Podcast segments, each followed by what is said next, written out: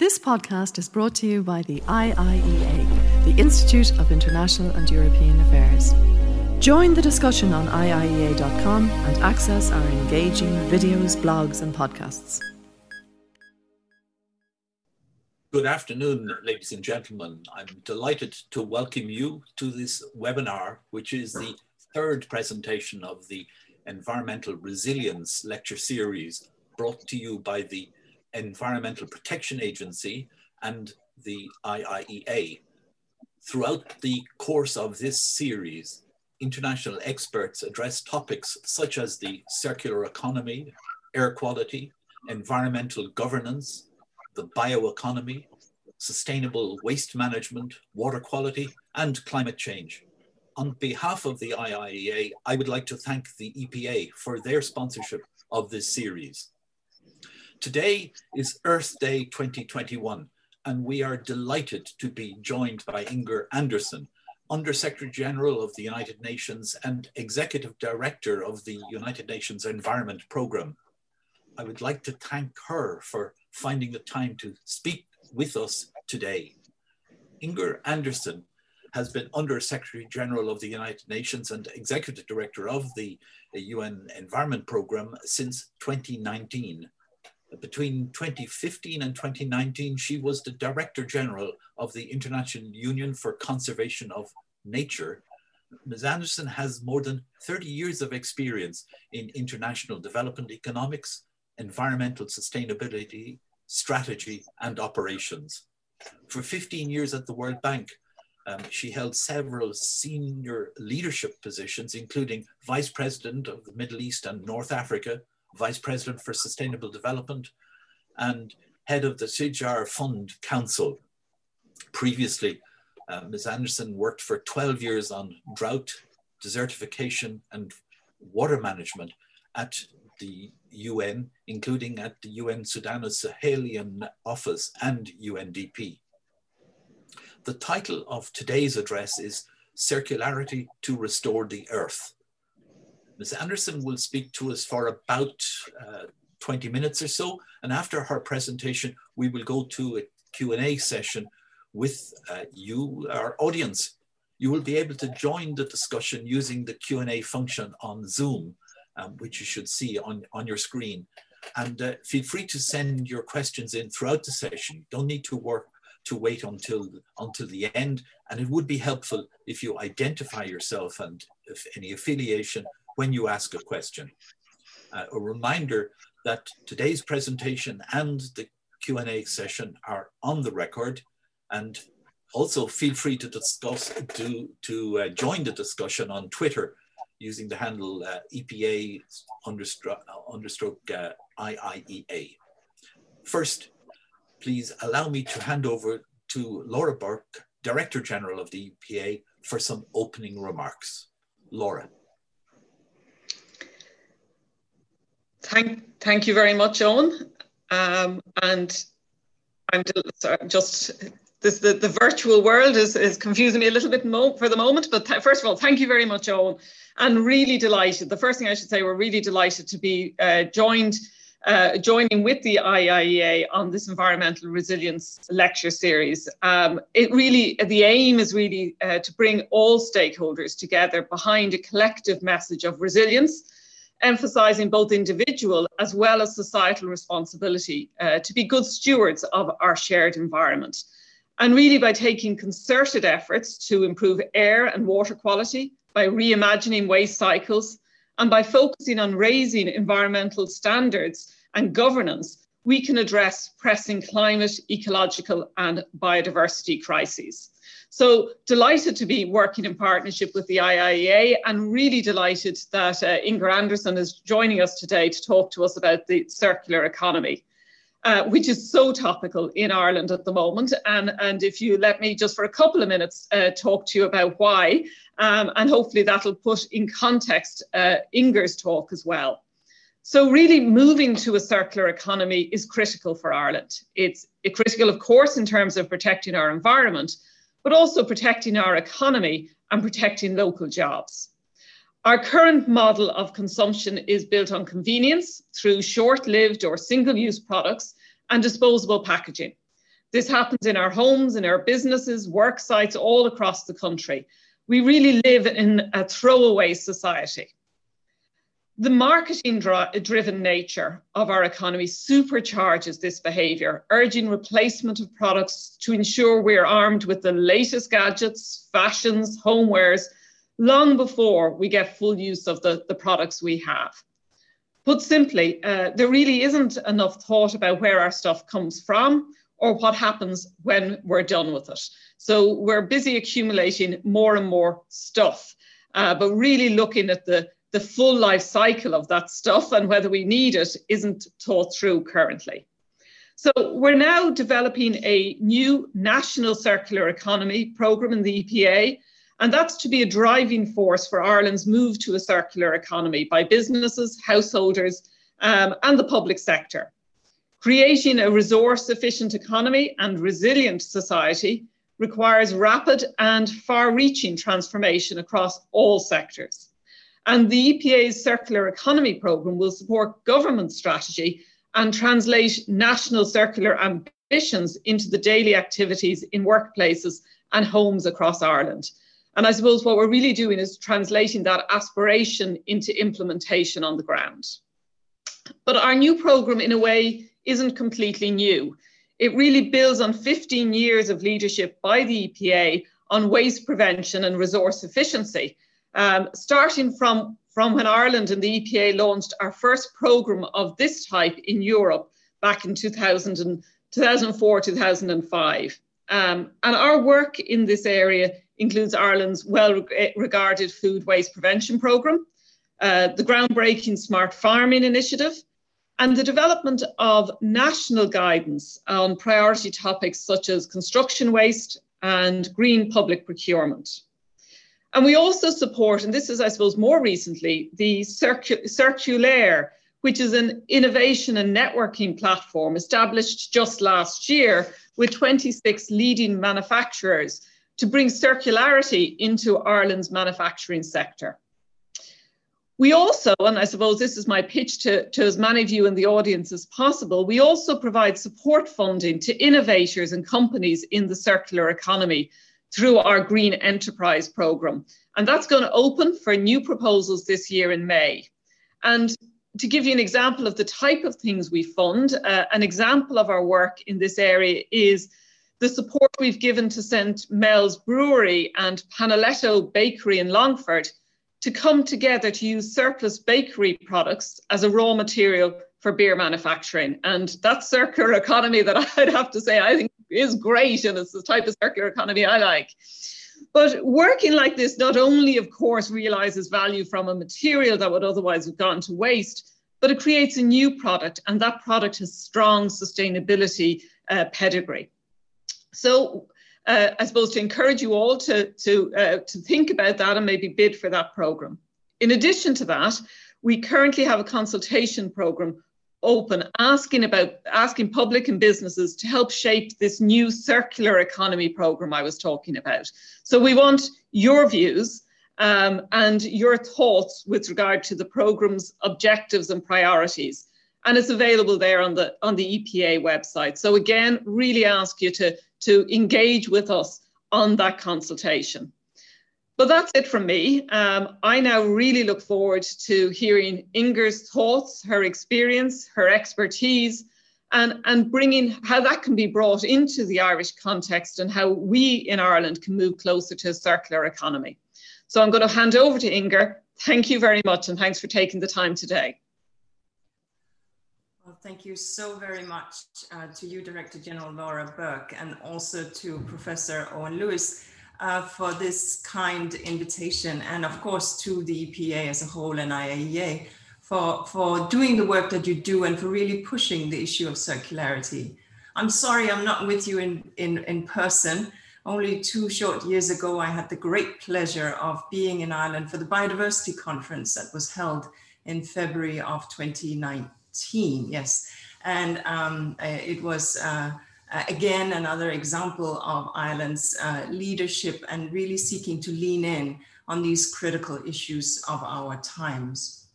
Because in these trying times, when we talk about resilience, most people turn to how to respond and recover from COVID-19 pandemic. And it's true that the pandemic has brought a lot of suffering. We know millions of people have died. The global economy has contracted by around 4% in 2020, and livelihoods have collapsed, with an estimated 120 million people pushed into extreme poverty just last year. But resilience go beyond COVID-19. This pandemic is but one symptom of how our planet's ailing health is affecting our own. Today, on what in the UN they refer to as International Mother Earth Day, um, we have to think about hard about how to radically alter our relationship with nature and for the better. Today, we have to turn our minds to the solutions, the solutions to the three planetary crises that we and UNEP speak of, the climate crisis, the biodiversity and nature crisis, and the pollution and waste crisis it's only in addressing these crises together, these interconnected crises, that we can truly build that resilience.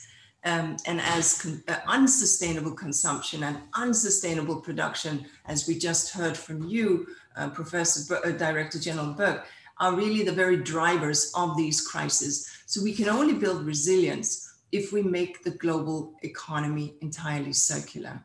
So how to do that? Well, I hope to get to that through today's uh, talk because there are pro- tremendous potential to create prosperous, sustainable, and a peaceful planet. And the actions we can take will help get us there. But first, let me just give some brief numbers of why we have no option but to change. And let me start with the climate crisis, because as we all know, climate is in serious trouble.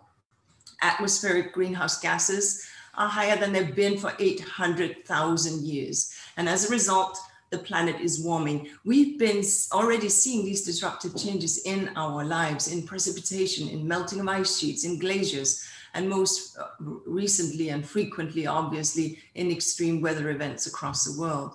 We know that we've not done enough, even with the Paris Accord and its goals to limit global warming to under two degrees and to pursue 1.5. Now, the new net zero commitments are interesting and important, and they are covering much of the world's emissions, but um, targeting 2050. But promises is not what's going to get us there. Obviously, it's the actions that we need to take. And right now, with what we're doing, we are hurtling toward above three degrees. And so that's a little bit on the climate crisis, now a little bit on biodiversity and nature we humans, we've altered about 75% of the terrestrial surface of the Earth and about 66% of the marine surface. Around 1 million of the around 7.8 million species that we have on this good Earth face extinction. And around 10% of forests have been lost since 1990. So again, we we made promises in 2010. We agreed under the Biodiversity uh, Convention on a series of targets that we should have reached last year. We have met none of these 20 targets. The bottom line is that we cannot survive without nature and biodiversity. We cannot grow food, have them have our foods be pollinated and our crops be pollinated, regulating the weather, the filter, the water, and so on without biodiversity. And finally, of course, the third crisis pollution and waste, that toxic trail of pollution and waste that we leave behind, that is growing. Every year, pollution is causing premature 9 million deaths, from, primarily from dirty air, up to 400 million tons of heavy metals, solvents, toxic sludge, and other industrial waste enter the world's waters annually, an estimated 2.2 uh, billion tons of municipal solid waste was generated in 2016. This is expected to grow to 3.4 billion tons by 2050 if we keep going with that throwaway society that we just heard you refer to, Director General. So, have we done enough? We all know the answer. No, we have not. And these three crises have devastating economic and social implications. In the Sustainable Development Goals, we've set these lofty ambitions to create a planet of peace and plenty but the accelerating planetary crises are really undermining those hard-won development gains and impeding progress. For example, even small increases in temperature um, risks uh, uh, pose risks to health, to food security, to water supply, and to human security. In 2018 alone, damages from climate related natural disasters cost about $155 billion. So, again, I mentioned the loss of pollinators, critical to more than 75% of the world's food crops.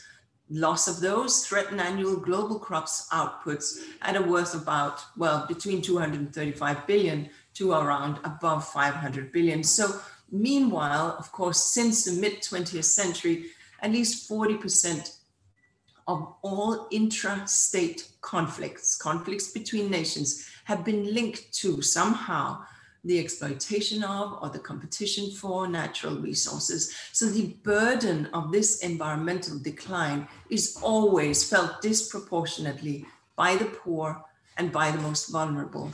And future generations will suffer even more. So there's also that intergenerational inequity here.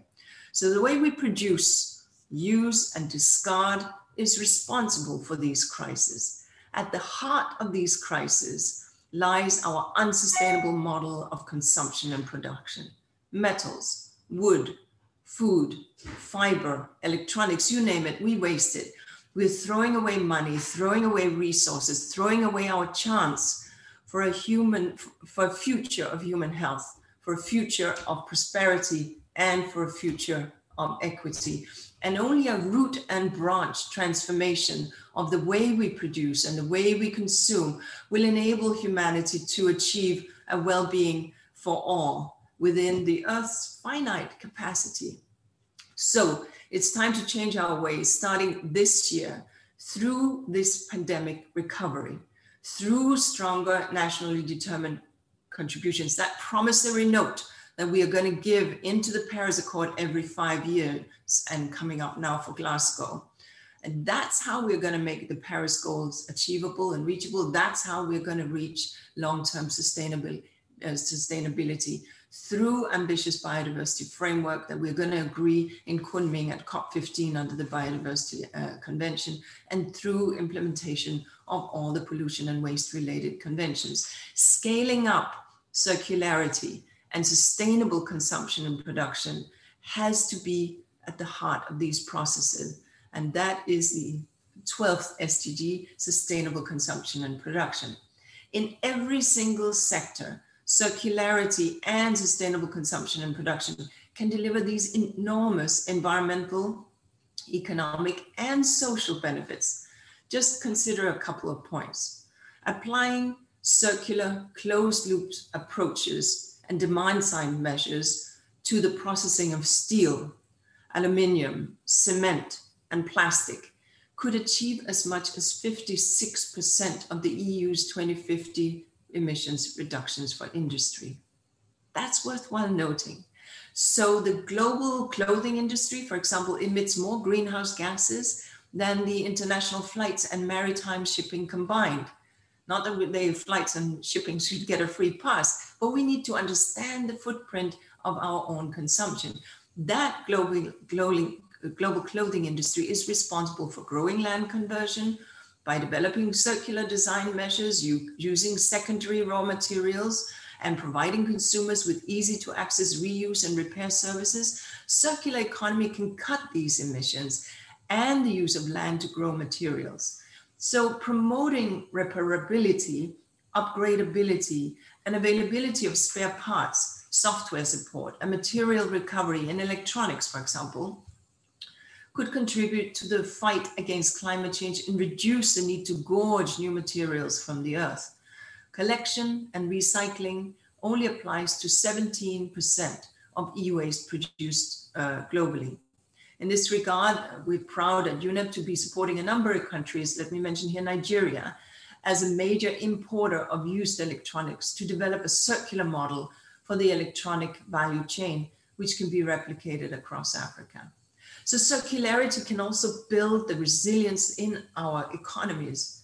The pandemic has shown the fragility and the limited flexibility of many of the global supply chains. For example, um, countries such as Cambodia or Bangladesh, for whom textile exports and products represent about 84% of exports, We've seen orders worth over 1.4 billion canceled during the pandemic.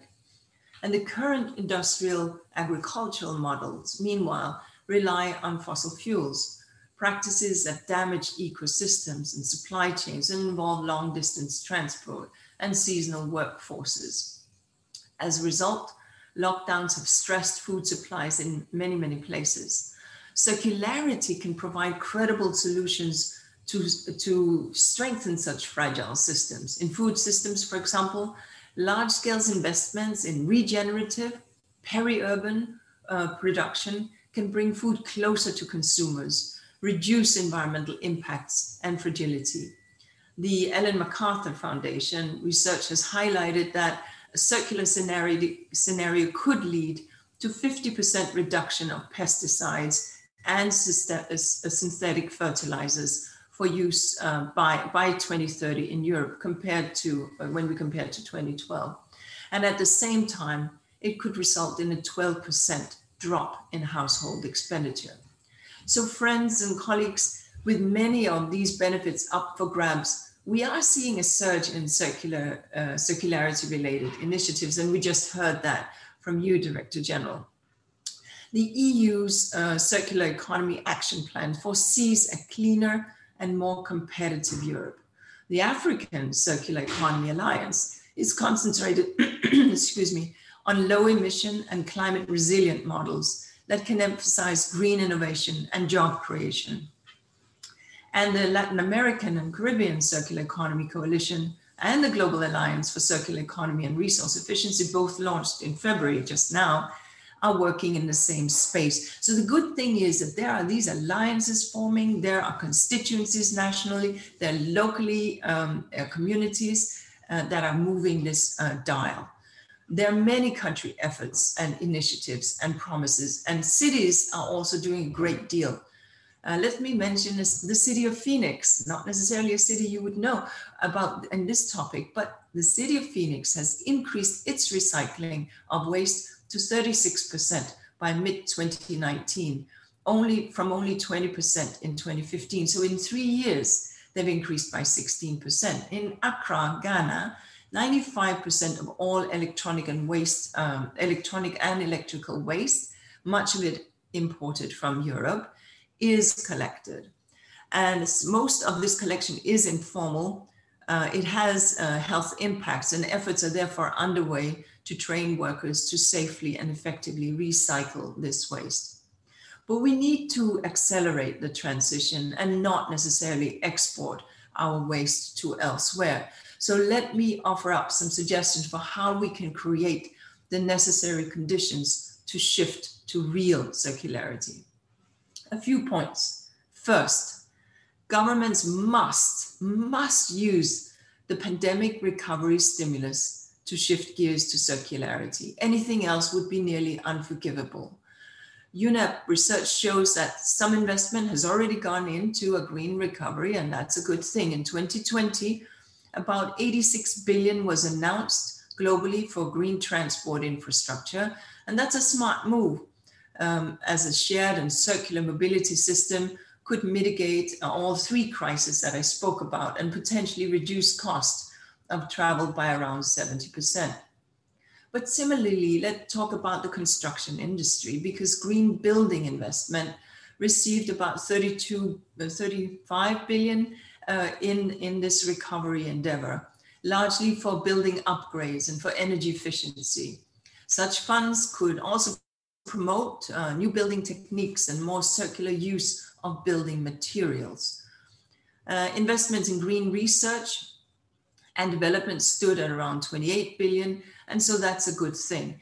But each of these, we have to realize that according to our assessment, only 2.5% of all the spending that has gone into um, the, the recovery and only 18% uh, percent of the spending made in 2020 is likely to drive greenhouse gas emissions. So we need much more. So the first point was using the green recovery efficiently to drive circularity. The second point is that we have to reform economic and financial systems because they are the way, they are the ones that give us the mortgages that use virgin materials. They are the ones that can help shift together with government regulations. So let us think about how to reform economic and financial systems. Again, we're seeing good movements on this front, but no debt and equity instruments related to the circular economy existed in 2017. And by mid 2020, 10 public equity funds on circular economy had been launched. That's a good thing. According again to Ellen MacArthur Foundation, assets managed through such funds grew from under under a billion to 2 billion in the first half of 2020, outperforming many other funds in the same category. Other financiers are seeing the way the market is moving. Since 2019, at least 10 corporate bonds to finance circularity have been issued. And since 2016, there have been about a tenfold increase in the number of private market funds investing in circular activities in the economy. So a similar trend we're also seeing in bank lending and product finance and insurance. But we need to have the government guardrails alongside of this because it is the consumption of you and I, the clothes we buy, the vehicles we drive, the houses we own, etc., that is part of the issue. So pointing fingers is at, at in industry is not enough. Recent research from UNEP's finance initiative does tell us that the finance sector need to do three things to speed up reform integrate transition to circularity into the organization's strategy and identify risks and opportunities to that linear business model versus a circular one and disclose the level of financing for circularity that they have on the balance sheet. And this is important because the banks, of course, are supporting economic activities in the real sectors, but the banks do not necessarily control this without government regulations. So businesses and investors are essential to drive this. And yesterday with Mark Carney and John Kerry, we launched a new alliance precisely to help drive this. But a major impediment to sustainable design practices is that sustainable products and services are often more expensive. Businesses offering repairs and refurbished products struggle to compete with newly manufactured products with labor costs rendering their margins too slim. So we need to ensure that incentives and taxes drive businesses and consumers to adopt circular solutions. And that starts with putting a price on carbon, phasing out harmful subsidies, and redirecting subsidies towards supporting solutions that contribute to circularity and to regenerative economics. So shifting taxation from production and labor to, to resource use and waste is one way of doing it. Uh, taxation can be used as a disincentive, uh, for example, by applying a tax to products that do not include a recycled content. So that was my second point, shifting the economy. But the third point here is to improve the ability of small and medium sized enterprises to deal with these external shocks by helping them move to circularity. And that's key. And so we know that across the OECD, SMEs account for 99% of all businesses. So, how to do that? And here we're working with Kenya, South Africa, Tunisia, and many other industry uh, countries to support industries to do just that. There are financial barriers. There is a lack of government support. There is a lack of technical skills. So, this is what we have to drive and ensure.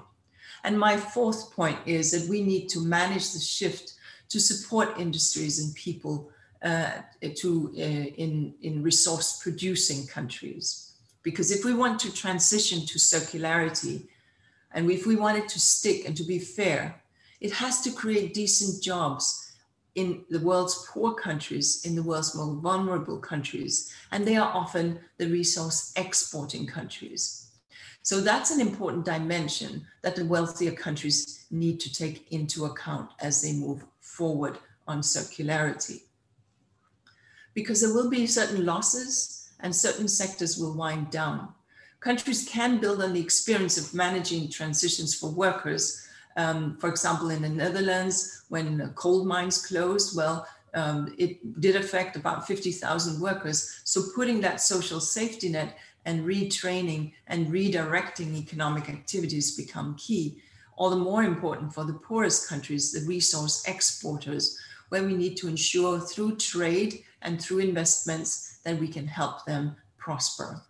So, friends, shifting to circularity is a complicated task, and it is one that needs a whole of society approach. Today, we've assessed the role of governments, the private sector, and financial institutions, but we should not forget that labor organizations, scientific and educational bodies, media, households, academic uh, organizations and universities, civil society groups are also very well positioned to initiate, to demand the transformation to circularity.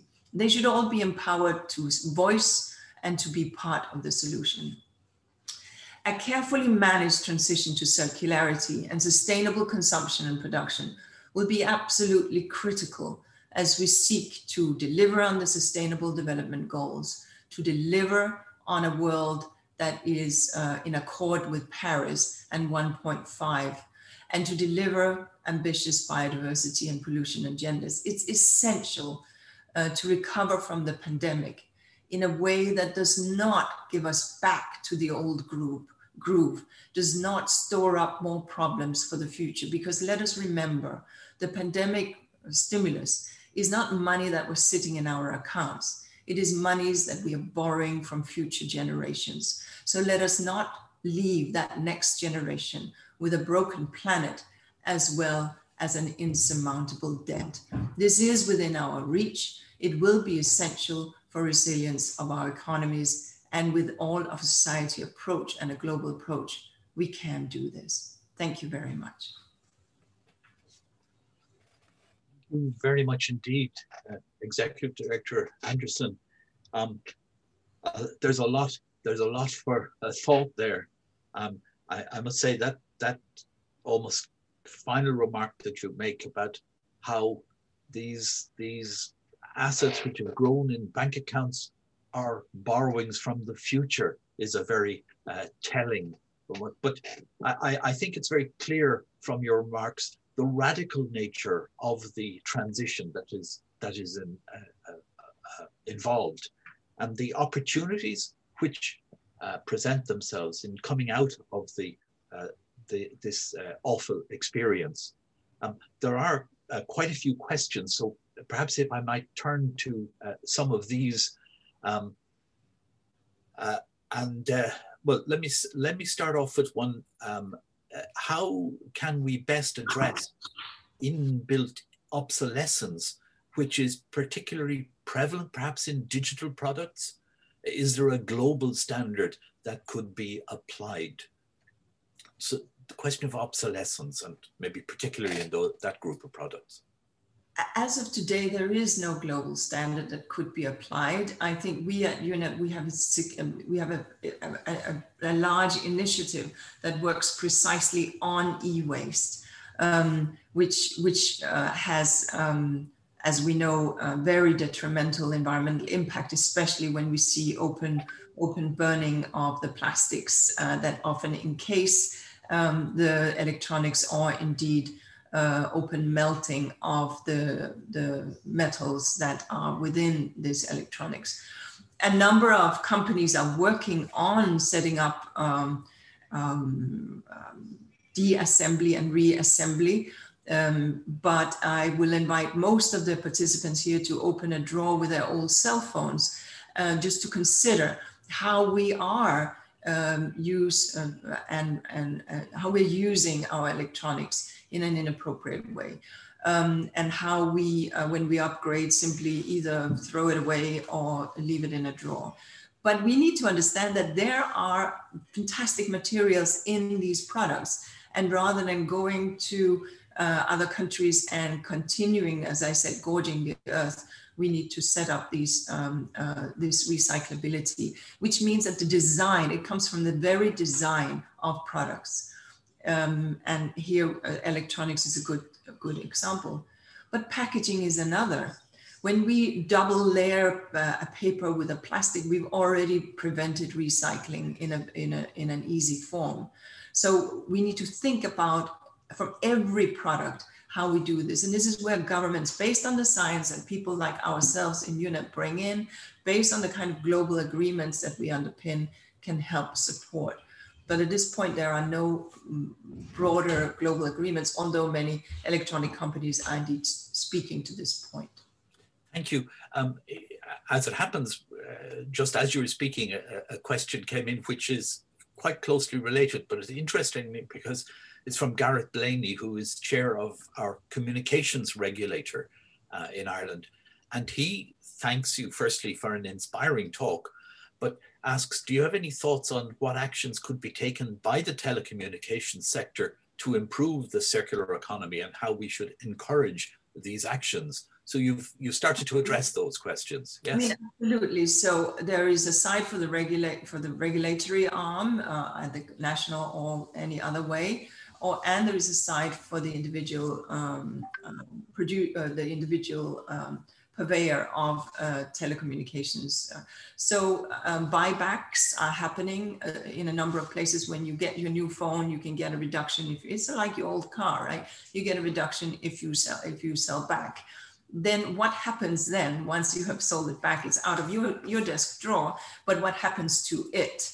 And that is, of course, where, and I won't mention specific companies, but some companies are beginning to, and any any listener can Google and find out which companies, which large electronic companies are beginning to um, to have a disassembly and then uh, reuse. Um, we need more of that. And we could also imagine a situation where there would be um, incentivized by, by the public side uh, to, if, you, if your device has got a degree of reassembly within it, there would be some incentives to buying this, just like we're doing now with e-vehicles, etc. We want to shift public behavior, uh, consumer behavior to that uh, to that uh, level. So, on the one hand, the regulatory side from governments, and certainly on the other hand, um, um, industry setting up. Uh, buybacks and and easy disassembly. Today, the way these uh, items are constructed makes it quite hard to disassemble and to get the individual. But but this is this is a solvable engineering, uh, electronic engineering issue that can be addressed. Yeah, and your point about connecting, so the right incentives are in place, um, yes. um, which underlines your point about the holistic approach to this, so that several sectors need to collaborate to deliver the, the intended result. Uh, there's a question here is, um, is the uh, 2015 papal encyclical Laudato Si uh, on the environment having an impact in tackling environmental degradation? Uh, a question from Esna Leahy. I, I, absolutely think that when His Holiness Pope Francis came out with the encyclical and made it so clear that uh, the duty we have to our, our one and only earth is one that we cannot possibly um, take uh, lightly. That that brought into um, out, outside the environment bubble in which I live, and it brought into um, uh, faith communities a deeper understanding and reflection we at UNEP, we're very proud. We have an initiative that we call Faith for Earth, which combines many, many faiths, including obviously Christianity and obviously the Catholic uh, Church, um, in uh, bringing the voices of faith leaders uh, to the table, speaking to the science and speaking to the, the care that we have to take for our common home. So I do think that this uh, that the encyclical of 2015 coming at the time when we uh, when we uh, also agreed on Paris, when we also agreed on the Sustainable Development Goals, was a very important move by the Catholic Church. Thank you. A, a student at our largest university at UCD Dublin, uh, Jonas Poulsen, um, asks, what is hindering us from holding individuals or corporations responsible uh, in the same way as we hold individuals or nations responsible for crimes against humanity? I mean, Jonas is right, and he's asking a good question, and he should keep asking that because uh, it, it's only our own level of, or lack of ambition, if you like, we need to, frankly, uh, use all the voices we have, including the voice at the ballot box, to ensure that those we elect, and it is not a left or right issue, it is an environmental and intergenerational issue, um, that those we put in positions of making determinations for the future do so based on the science, the available environmental science. But each one of us in our consumption and production have a responsibility too. And many times people feel like, especially when you live with wealth, which we all do in the West when we compare to poorer countries. So turning off that light or walking instead of taking the car or um, recycling or whatever it is, or not purchasing more stuff that we are just going to put in the cupboard, we, we may not understand that each of these actually have, uh, have an impact. And then there are the bigger picture, ensuring that um, our, our overarching um, climate goals are set with the level of ambition that we need to see and maybe I saw that uh, Seamus McGartney had a question here, so maybe I just pick that up because today we have the Climate Leaders Summit, and we do need to see today that level of ambition, especially obviously, and we are hearing that that will come out from the US, which is back in the climate accord, and we were understood this morning that uh, there will be very ambitious announceables coming out of the summit, which we uh, greet with great uh, appreciation. We also very much appreciate and like to see the collaboration. It may be that there are different competition in other areas, but large emitters must agree and lead, and that includes China. And it's very good that there's Chinese and US conversations on this because it's only this way by the large emitters putting their foot forward that we can actually make it. Thank you. Um, there's a quite specific question uh, from Harold Kingston in the Irish Farmers Association. Um, he says livestock manure is rightly classified as a fertilizer instead of waste. What place can the nutrients in human and industrial waste have in the circular economy or in uh, safe food production? Well, thank you. I mean, first of all, um, as we speak about climate change, as we speak about biodiversity, this is a point I always make. The farmer is the friend, uh, not the enemy. Um, these are people across the world doing a critical job that ensure that you and I get food on our table. So um, we, we need to help farmers shift to uh, um, climate positive, biodiversity positive production, but never ever vilify the farming industry. Uh, that, that's sort of a point that I always have to make here. Um, and and and the, the the point here is that the kind of nutrients that we do have in in in our waste streams can be converted uh, to either biogas, as we see in a number of places, or to other uh, um, materials that we can use to enhance our soil uh, health and soil fertility. Um, and so the more we look into uh, research in this area, the more we look into, again, um, helping uh, that process so that these are not just wastes that go into the landfill um, and then emit methane, uh, by by the in their decomposition, but rather that they are uh, in biogas uh, digesters or indeed converted uh, to fertilizer or to other products is critical.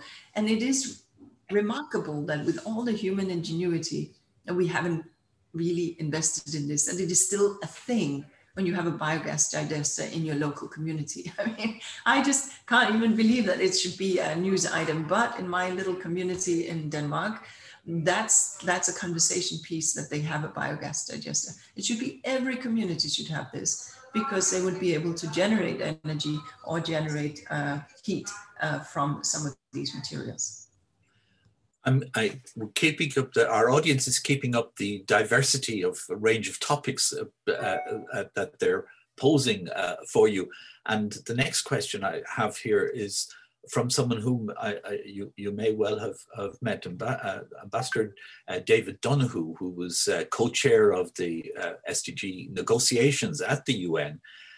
he asks, the circular economy is a compelling model, but can more be done to bring out its benefits for the poorest countries and peoples, the social dimension, and not just the economic and environmental? I mean, let's think about it. Today, where some of these resources are extracted, um, either from the uh, original material or recycled, it is the dirtiest, most demeaning, most dangerous, most polluting jobs possible. Um, if anyone has been to an e-waste place in Africa or elsewhere, you will know what I'm talking about. There are often children, often people are bare feet, barefooted, often um, there's smoking fires from, from the plastics, etc. So you, you paint this picture. This is not decent work. This is not human dignity, uh, but it is a day's living. And so, what we need to do is to help those economies make shifts so that they're not necessarily dependent. And this, yes, we may need to disassemble, but let it be done in more factory like clean conditions where there's decent work. So, we can demand this um, if we set this, this, the guardrails again for the degree of recyclability, recycled materials that we would like to see in the materials that we buy if we could, just like when we used to have sweatshops, and then we began to demand that we would not buy things that were produced by pseudo slave labor. So I think we as consumers, we do have a role to play here. And but the awareness is low about we, we buy the new phone and we don't necessarily think about where the old one went um, or, or the computer, what have you. Um, but I do think that that's, uh, that's a dimension. And of course, in terms of industrial scale mining of new materials, we need to be mindful that these countries are dependent, as I said in my talk, on their on these exports. But we also need to be mindful of their finite, um, finite uh, uh, of the finite nature of these resources. Um, so finding other ways of uh, supporting countries in making some of those shifts towards longer term sustainability has to be part and parcel of it, which is why in the Sustainable Development Goal, we speak about leaving no one behind and we speak about equity and justice. Um, and climate justice is a key dimension as well as environmental justice at the global level. We, we have a question from um, a parliamentarian, um, uh, our former Minister for Communications, Climate Action and Environment, uh, Richard Bruton. And he, he asks, does the focus of Paris on the production side inventory of the greenhouse gas emissions uh, uh, uh, uh, hamper the examination of the entire supply chain, which is at the heart of circularity, and how can that be addressed? You know, I mean, Paris is a is an agreement negotiated by 193 nations and agreed to by all. Um, so the last thing I will do is to criticize this agreement. Uh, but you know, are there things I would have liked to have in it? Of course there are, right?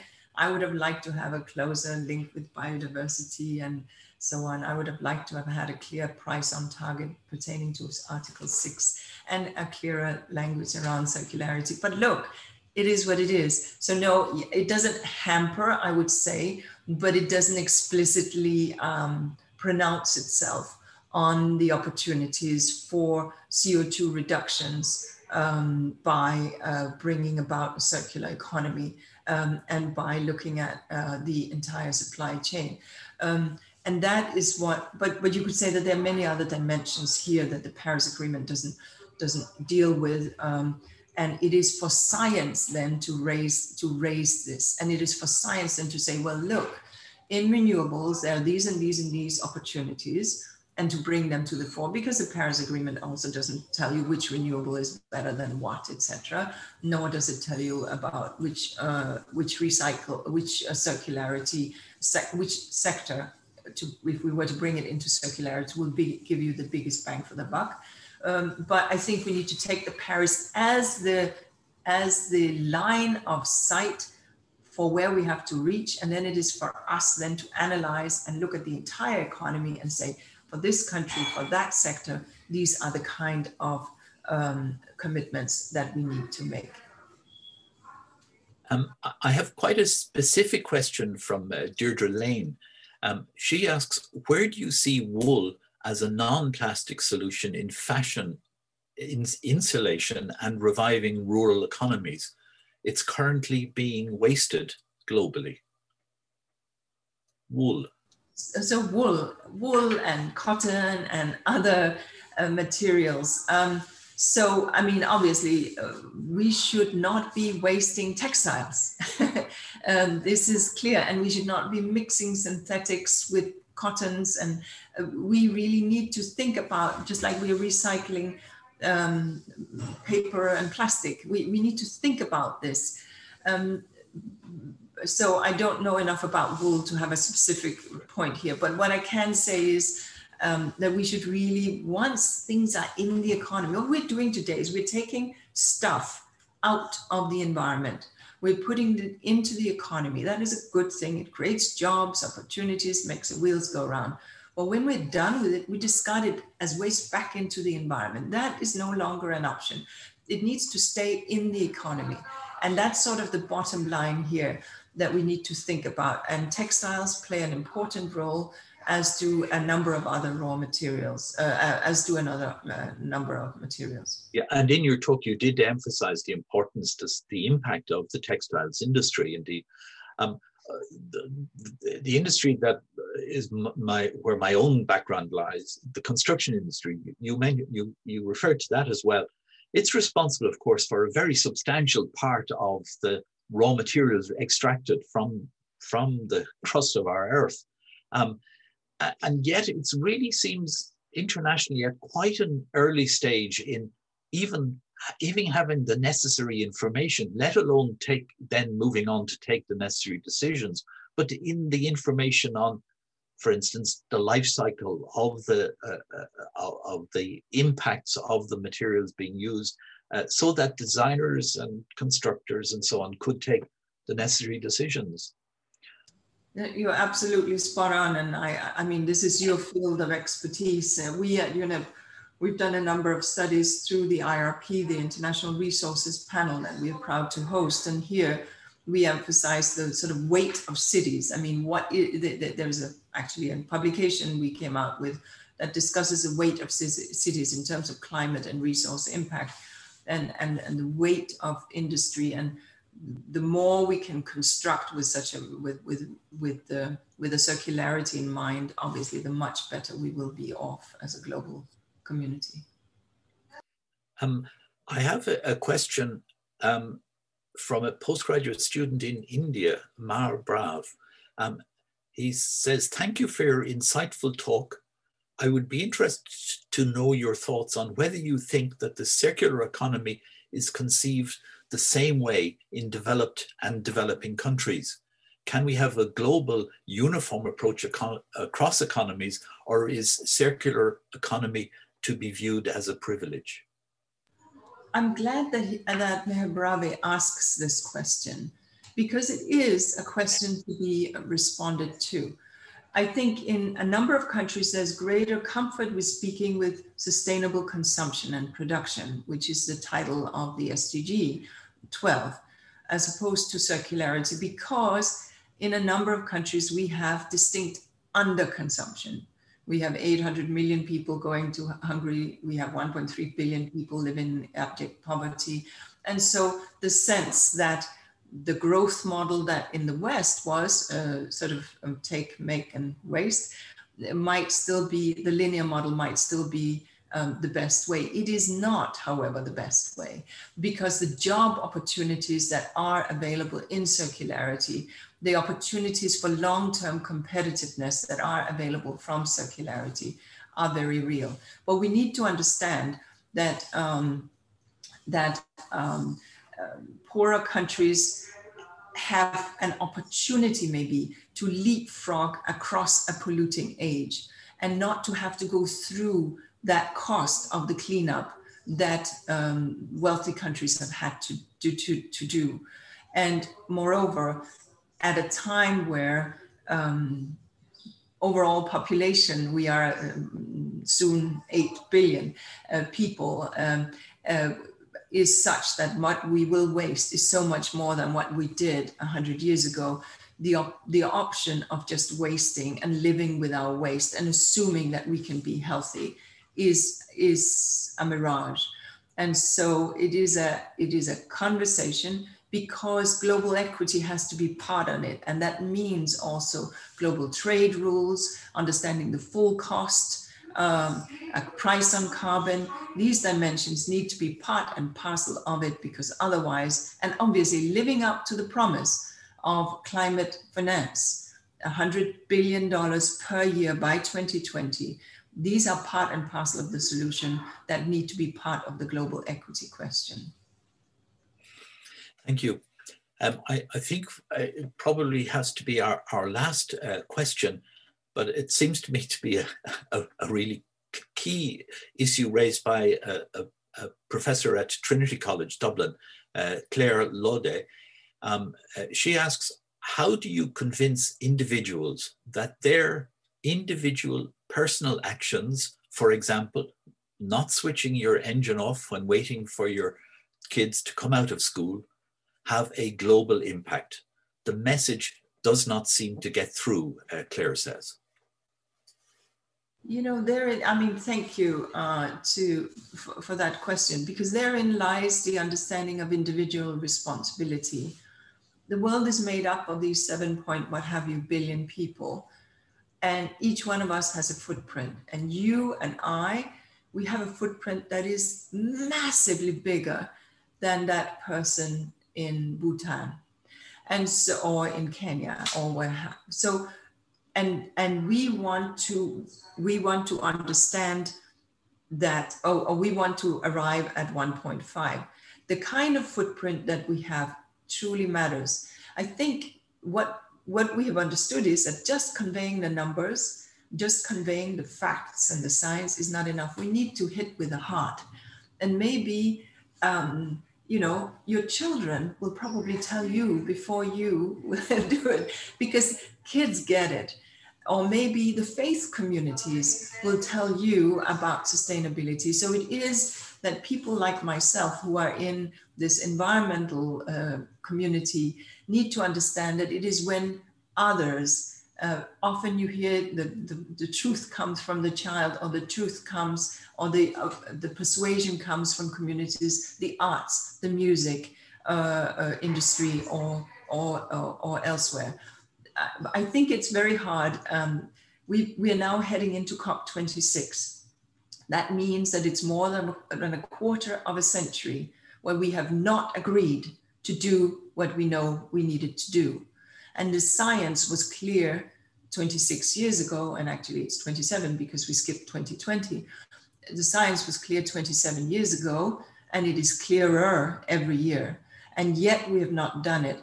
So it is not about the science, it is about ensuring that there is political leadership, that the, that the communication is consistent, and that it is not taking hostage by political posturing. This is the only, the only path we can walk in terms of the future circularity, sustainability, climate action, and protecting nature, preventing pollution through, through sustainable consumption and production is the only way forward. It's the only way that we can ensure intergenerational equity. And so I will stop here, but uh, very much thanking for, for that last question, which sort of allowed me to wrap it up here. Well, it does, exactly. I think you have brought things together, and I, I, it really strikes home when, uh, in our own experience, certainly here, we've seen this how.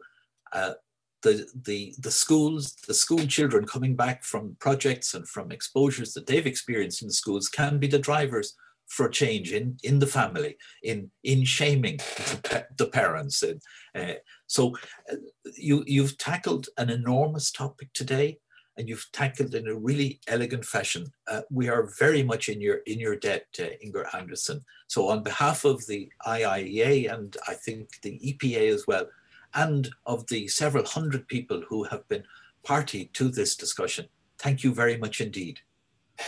Thank you for having me. This podcast is brought to you by the IIEA, the Institute of International and European Affairs. Join the discussion on IIEA.com and access our engaging videos, blogs, and podcasts.